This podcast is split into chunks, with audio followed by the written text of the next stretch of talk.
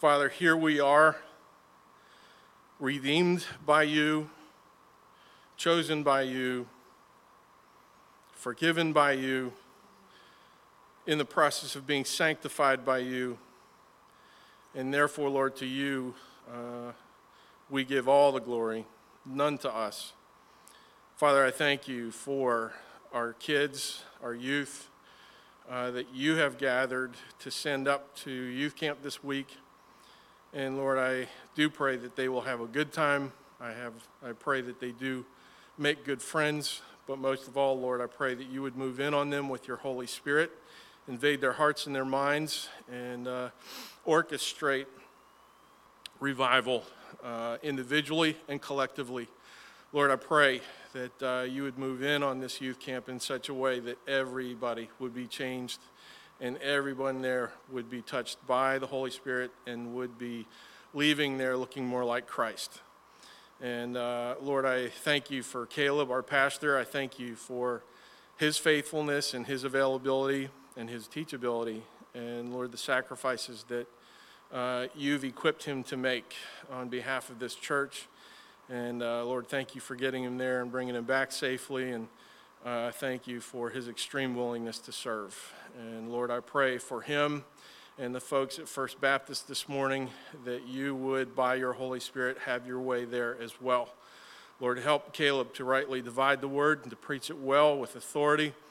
And uh, Lord, help the congregants to receive it and be changed by it.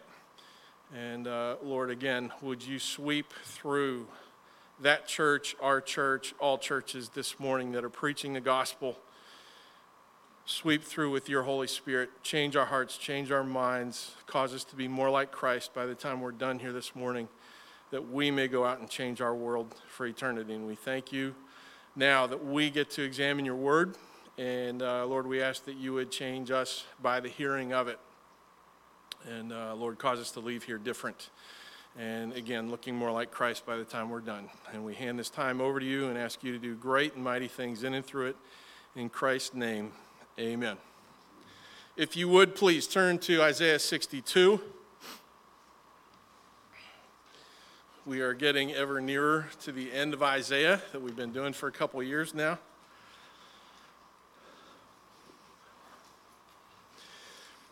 And instead of reading through the text and then backing up and explaining it, what I'm going to do is explain it while we read through it. And that's going to be done more for the sake of time. A little preparation first, though. In Isaiah 61, which Caleb preached on last week, we heard the song of the Messiah. We were introduced to, or rather, reintroduced to, a one who would come and take away the sorrow of God's people.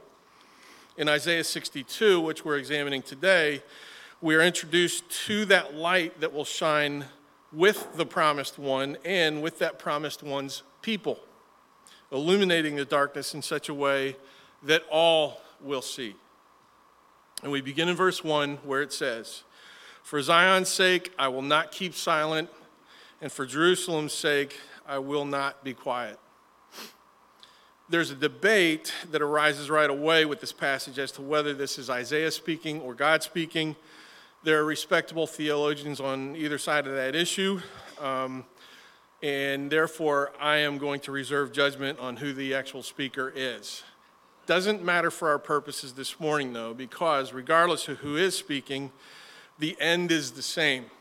Either Isaiah or God will not keep silent until a certain objective has been accomplished involving Zion slash Jerusalem. We will see that that objective uh, or what that objective is in a moment, but first we have to make a couple important clarifications. The first clarification is that Isaiah is writing poetically and is more frequently than not following certain patterns of speech that are common to Hebrew poetry.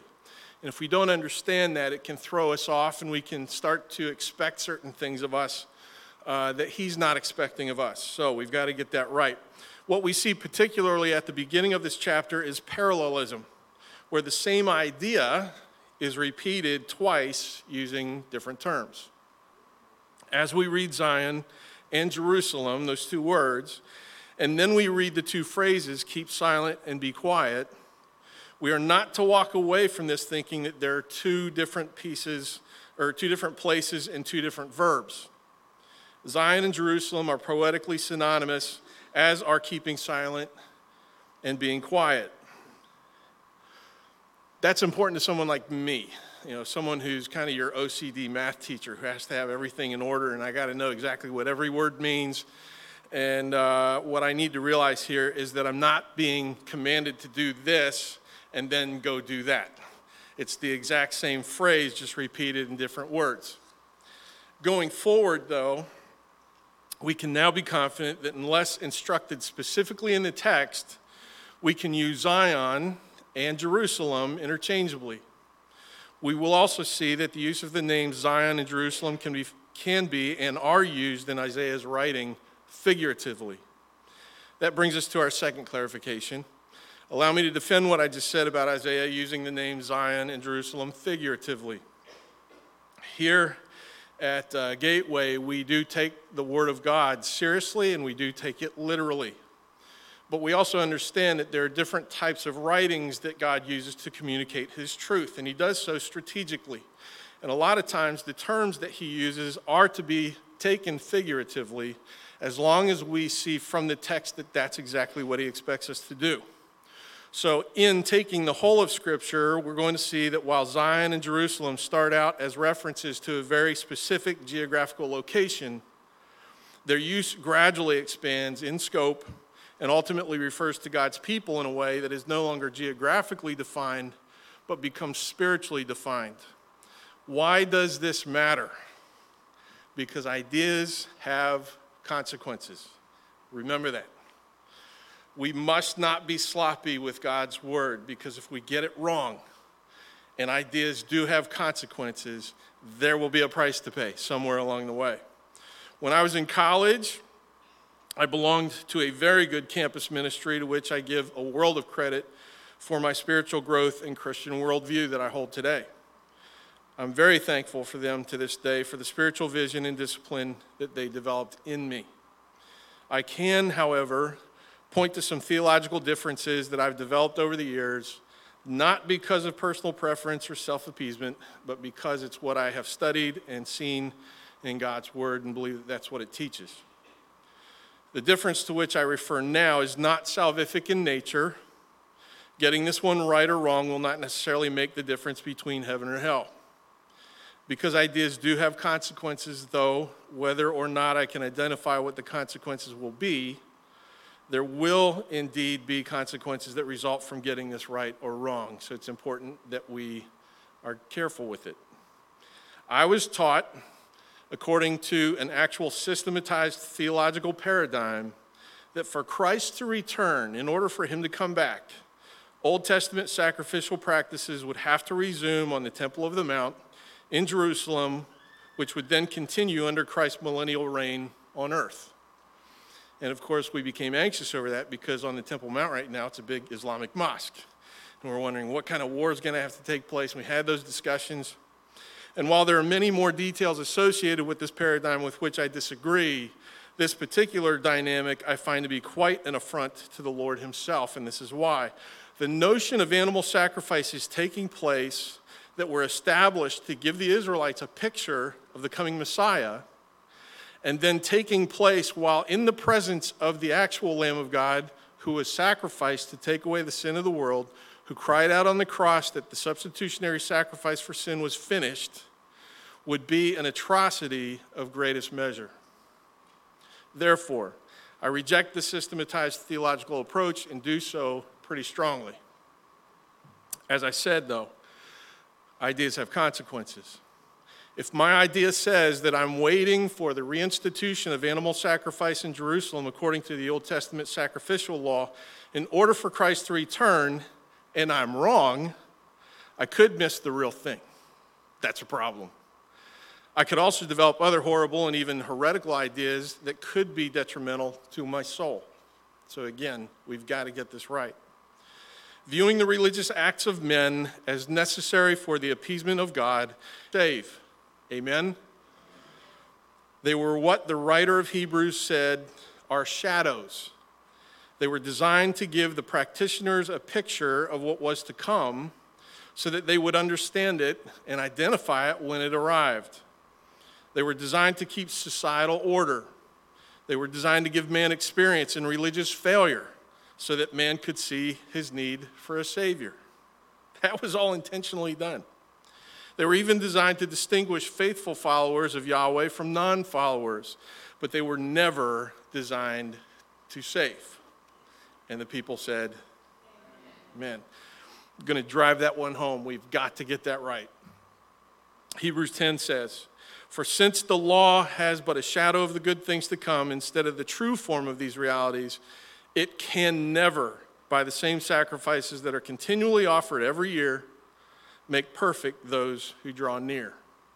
Otherwise, would they not have ceased to be offered, since the worshippers, having been cleansed, would no longer have any consciousness of sins?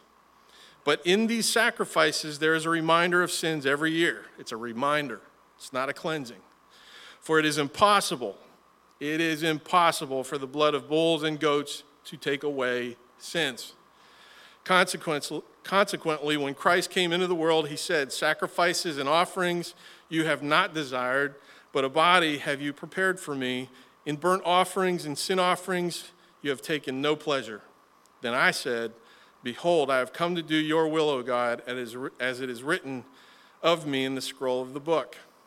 When he said above, You have neither desired nor taken pleasure in sacrifices and offerings, and burnt offerings and sin offerings, which are things offered according to the law, he then added, Behold, I have come to do your will. He does away with the first in order to establish the second. And by that, we will have been sanctified through the offering of the body of Jesus Christ once for all. And every priest stands daily at his service, offering repeatedly the same sacrifice, which can never take away sins. But when Christ had offered for all time a single sacrifice for sins, he sat down at the right hand of God, waiting from that time until his enemies would be made a footstool for his feet. For by a single offering, he has perfected for all time those who are being sanctified. And the Holy Spirit also bears witness to us. For after saying, This is the covenant that I will make with them after those days, declares the Lord, I will put my laws on their hearts and write them on their minds. How does that get there? By the embedding of the Holy Spirit. Then he adds, I will remember their sins and their lawless deeds no more. Now, catch this. Where there is forgiveness of these, there is no longer any offering for sin. We frequently use names of places figuratively in our own speech if we still wonder how legitimate this is. I often refer to the 11 years that I worked for the New York City Department of Education, right, Rob, as my Vietnam. I've never been to Vietnam, and I'm sure it's a lovely place. My country's involvement in the Vietnam War, though, was a disaster for all involved. I grew up watching it. Our heroic soldiers were put in harm's way and placed under such incompetent directives that they suffered unnecessary and numerous hardships and were never allowed to win the war. So, when I refer to something as my Vietnam, you know I'm referring to something that did not go well, caused me great angst, and still gives me disturbing flashbacks to this day. I or we could also say uh, that we never want to return to Egypt. That wording is actually used in the scriptures. It's another place I've never been. I'm sure it's a wonderful place. I'd love to visit it. Uh, not a place I have anything against, but this phrase we could all use, and we would know right away what we're referring to. I would be figuratively expressing that I do not wish to return to a place that may meet my physical needs but my spiritual needs would be compromised and I would be enslaved to do someone else's bidding. We are not to return to Egypt. Zion, the mountain, slash Jerusalem, the city, and remember Isaiah is using them interchangeably, were literally and became figuratively the place where God dwells with his people. That's the important takeaway that we have this morning. Zion and Jerusalem are figurative references to the place where God dwells with his people. Initially, it was geographical, now it's spiritual. Once a Jebusite fortress in the city of Jerusalem, David captured Zion and turned it into the spiritual and political center of worship and power for all of Israel. It became the geographical location that represented the rule and reign of Yahweh in the lives of his people. That's why he does this. Solomon built the temple in Jerusalem, thus expanding the parameters and meaning of Zion. Jeremiah proclaims, Come, let us go up to Zion, to the Lord our God. Isaiah uses the name Zion in chapters 40, verse 9, to refer to the city of Jerusalem. Jeremiah uses it to refer to the land of Judah. Now you see an expansion. Zechariah uses it to refer to the entire nation of Israel. Isaiah then uses it to refer figuratively to Israel as the people of God in chapter 60, verse 14. The writer in Hebrews says, We have not come to Mount Sinai, but to Mount Zion, and to the city of the living God, the heavenly Jerusalem. Peter identifies uh, 60 14, this verse we just read, as a reference directly to Christ as the cornerstone of Zion. See, I lay a stone in Zion, a chosen and precious cornerstone, and the one who trusts in him will never be put to shame. Obviously, Peter is not encouraging believers to place their trust in a big block of sandstone somewhere in the Middle East, right? So, for these reasons, I do not believe we are to watch for the reimplementation of a literal temple practice in Jerusalem. I do believe that the day did come for the saints of old to see the spiritual Zion slash Jerusalem be established by Christ's death, resurrection, and sealing of his people by his Holy Spirit. But I also believe that it's coming, he's coming again. And that time is going to be permanent. For Zion's sake, I will not keep silent, and for Jerusalem's sake, I will not be quiet until her righteousness goes forth as brightness and her salvation as a burning torch. Left to our own devices, we have no righteousness and we have no salvation.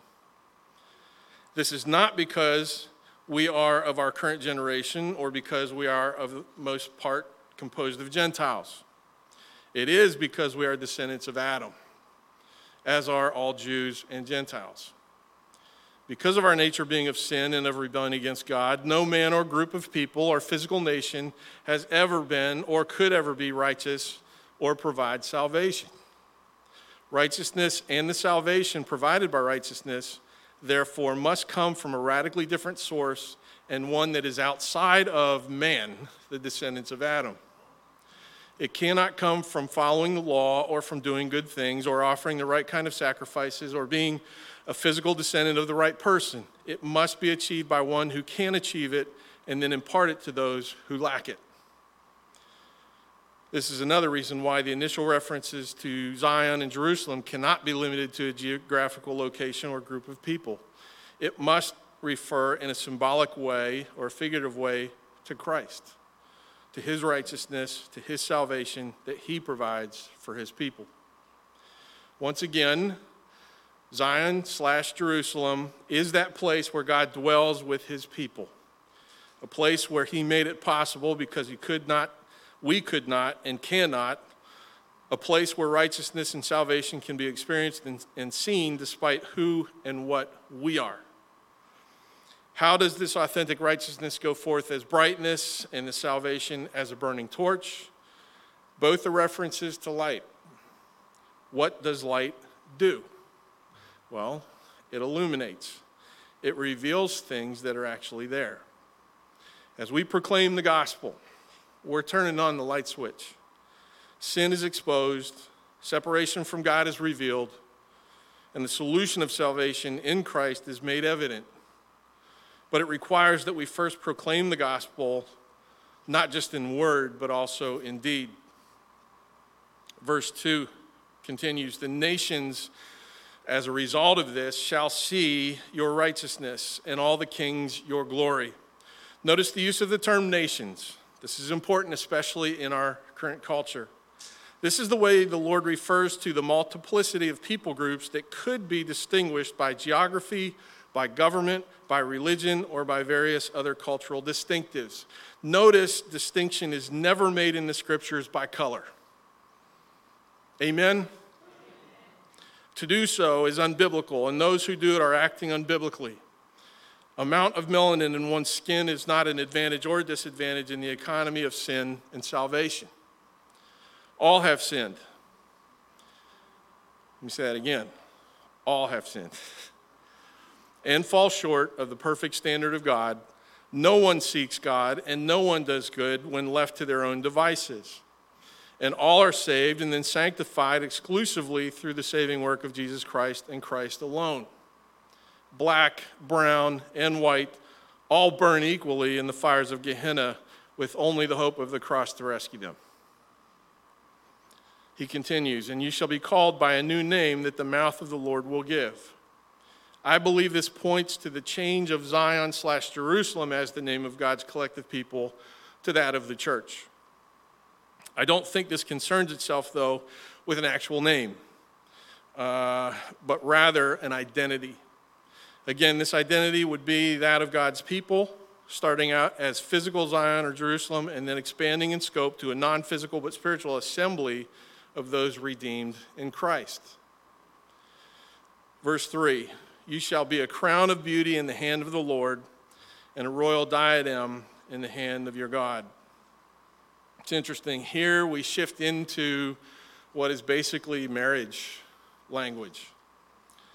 Crowns and jewelry are used to indicate status and or to bring attention to the beauty of the wearer. They are a source of glory. It is both wonderful and horrifying at the same time that we, the saved in Christ, would be that which is to bring glory to God. True? It's only horrifying, though, if we compromise our beauty by not manifesting the character of Christ before those who see and hear us. At this point, the author begins equating the relationship between God and his people to that of a husband and wife. In Proverbs 12:4 it says that an excellent wife is the crown of her husband. I'm not stupid, contrary to what you may think. I know, and nobody has to tell me twice, that my wife makes me look good. Right? You can amen that if you want to. She is more attractive than I am and softens my sometimes abrasive intensity. People don't stop what they're doing to look at me, but they do to look at her. I then get to meet them and communicate the gospel. They are attracted to her physically, personally, socially, she is the crown of my glory. And that is biblical. And that is given to us because we then, as the bride of God, become the crown of His glory. Because of the righteousness and salvation imparted to us by the promised one, we make God pleasant to look at and to consider. We demonstrate His worthiness to be known. We glorify Him by giving those around us living illustrations of His love his grace, His mercy, His character. And in so doing, we increase our opportunities to explain those things by presenting the gospel message. That only works, though, when we are being beautiful. When we imitate the world around us in a derogatory language that we may use, the impatience we may manifest, the gossip in which we engage, the slander we utter, the duplicity we exercise, and just the endless array of sin we display, we become repulsive. Not just driving others away from us, but driving others away from the one we are to glorify and draw people to. Walking with the Lord in ways that we think, emote, speak, and act will demonstrate the wise, steadfast, gracious, and merciful ways of God's character such that people will see him through us. Verse 4 You shall no more be termed forsaken, and your land, land shall no more be termed desolate. These are both ugly, very ugly conditions. These are repulsive circumstances. These are, however, characteristics of the environment God's people will soon be living in under exile if they're not there already. They'll go through a period, primarily because of their idolatry, in which they will be perceived as forsaken and desolate. The promise here, though, is that it will come to an end. That is what 62 is all about. But you shall be called, My delight is in her, and your land married. For the Lord delights in you, and your land shall be married. The author continues with marital language. That phrase, my delight is in her, is the new name promised in verse 2. And the next thing I, I really need to hear is that God delights in his people, in his bride, of which I am a part. That means he delights in me. I need to know that. Not because of my constant righteous living, uh, which we all know will never be, but because of his salvation and righteousness imparted to me that we talked about earlier. Verse 5 continues For as a young man marries a young woman, so shall your sons marry you. Now, in spite of the way this sounds, it's kind of strangely written. This is not some Oedipal complex being manifest in his prophecy. Rather, it is a reference to a blessing that will continue through generations. The divine marriage between God and his bride will not be limited to one person, one entity, or one generation, but will pass on to the next. Those in the immediate hearing of this prophecy know what it is to lose what, they've, what they have to invaders and conquerors. They know what it is to be ravaged by other nations. God is promising them that this marriage, this redeeming relationship, will not be one that is short lived, but will continue over many generations. He continues, and as the bridegroom rejoices over the bride, so shall your God rejoice over you. Verse 6 On your walls, O Jerusalem, I have set watchmen. All the day and all the night, they shall never be silent.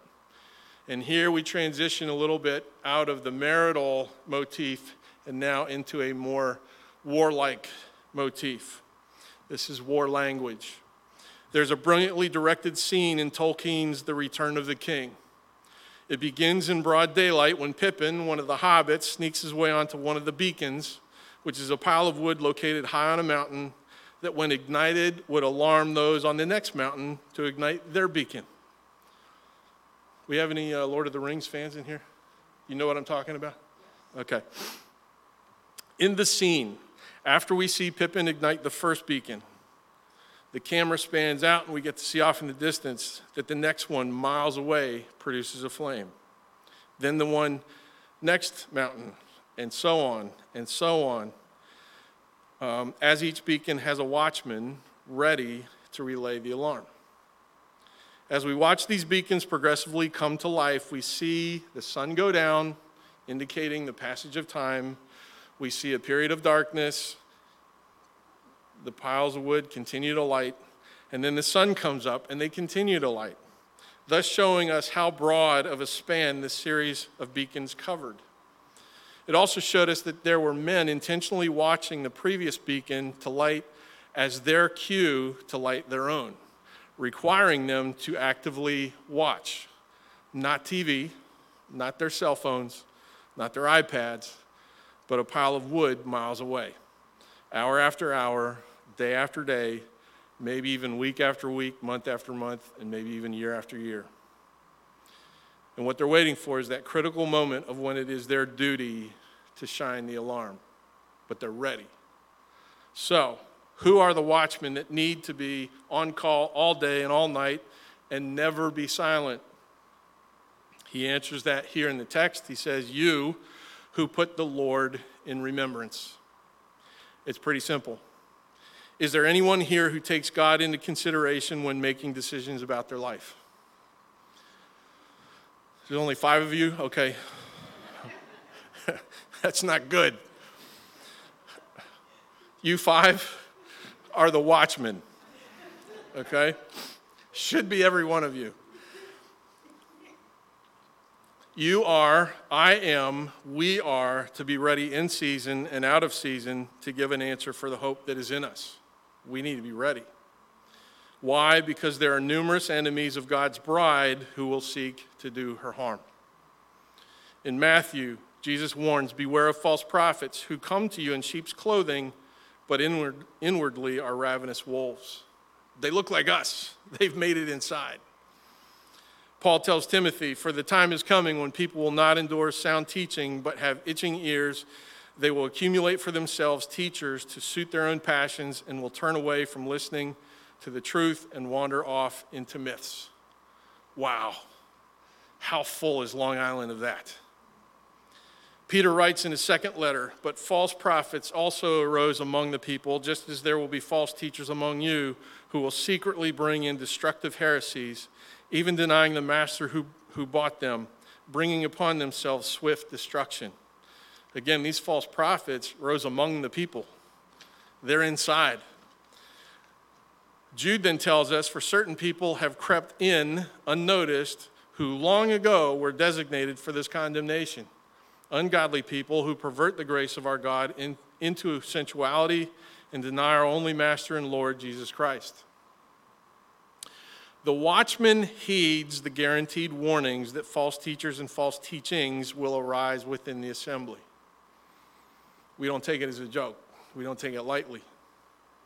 Those false teachers will look and sound like righteous teachers and fool even the elect. The well equipped watchmen, though, will be able to identify them, remove them from the assembly, and counteract their message with God's uncorrupted word, thus effectively defending God's bride.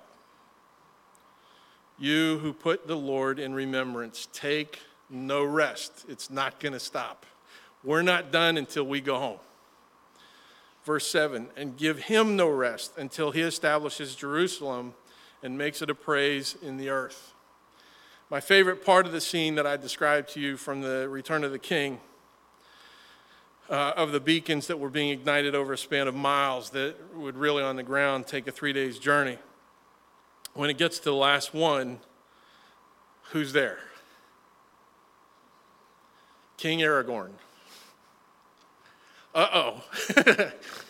okay, now you know the bad guys are going to get it, right? Aragorn the son of the previous king who is in line to take the throne, immediately embarks on, on his mission to rescue his friends, protect the central city of Minas Tirith, where is located the seat of the king. That would be their Zion slash Jerusalem. And dismember as many of the evil horde as he can in the process. That's the cool part. Verse 8 The Lord has sworn by his right hand and by his mighty arm, I will not give your grain to be food for your enemies and foreigners shall not drink your wine for which you have labored. The bad guys aren't going to take your stuff anymore. Verse 9, but those who garner it shall eat it and praise the Lord, and those who gather it shall drink it in the courts of my sanctuary. Verse 10, go through, go through the gates, prepare the way for the people, build up, build up the highway, clear it of stones, lift up a signal over the people. He's coming, the king's returning. Verse 11 Behold, the Lord has proclaimed to the end of the earth, say to the daughter of Zion, Behold, your salvation comes. Again, figurative language. There's not this thing, salvation coming, there's this person who's he's referring to as salvation that's coming. Behold, his reward is with him and his recompense before him. This right here is the return of the king. He's not an earthly king like David or Aragorn presiding over an earthly kingdom. The true and eternal king clearly declared that his kingdom is not of this world, and that not all who physically descend from Abraham would be those who are spiritual descendants of Abraham. Verse 12 And they shall be called the holy people, the redeemed of the Lord, and you shall be called sought out, a city not forsaken. There's a final and critical point to highlight here. Who's performing the action in this verse? Is it the people that are doing the seeking? No. They, or we, are actually the recipients of the action. The people of God upon the return of the king will not be uh, called the seeking, but rather the sought out. This is a responsibility God takes on himself, as he must, if he's going to have a relationship with his people, because according to Romans 10, starting in verse 9, we can't do it. Verse 9 For we have already charged that all, both Jews and Greeks, are under sin. As it is written, none is righteous, no, not one. No one understands, no one seeks for God. All have turned aside. Together they have become worthless. No one does good, no, not one. Their throat is an open grave, and they use their tongues to deceive. The venom of asps is under their lips. Their mouth is full of curses and bitterness. Their feet are swift to shed blood In their paths are ruin and misery. In the way of peace they have not known. There is no fear of God before their eyes. Welcome to the state of man. But whenever you hear that, there's good news coming. But in 2 Corinthians 5:21, for our sake God made him to be sin who knew no sin, so that in him we might become the righteousness of God. Brothers and sisters, we stand righteous and saved before God because of what he has done, not because of what we have done. I'm oft accused of being arrogant because I confidently proclaim that I will be readily accepted into heaven. In reality, nothing could be more humble. And I'm not patting myself on the back for being humble, just calling it what it is. What the accusers fail to understand is that the greatest act of arrogance is having a standard of heavenly entry that is built on good works. And they think I'm claiming that I have worked effectively. I am not. What they fail to see is that I know that to be the farthest thing from the truth. I am so clear in my thinking that I have not and cannot work effectively, nor can they, and that seeing heaven must be completely done for me rather than by me, just as is the case for them. The king came to accomplish that righteousness and salvation in his people and will come again to permanently establish his kingdom and eradicate all sin from all places for all time. And we will then be able to echo with Gandalf at the king's coronation and reunion with his bride, the days of the king. May they be blessed. Amen. Let me pray for us.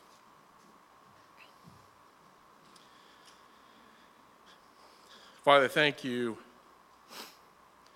for shattering the chains of sin and death that we may be free. And Lord, you know that as descendants of Adam, we even get that wrong.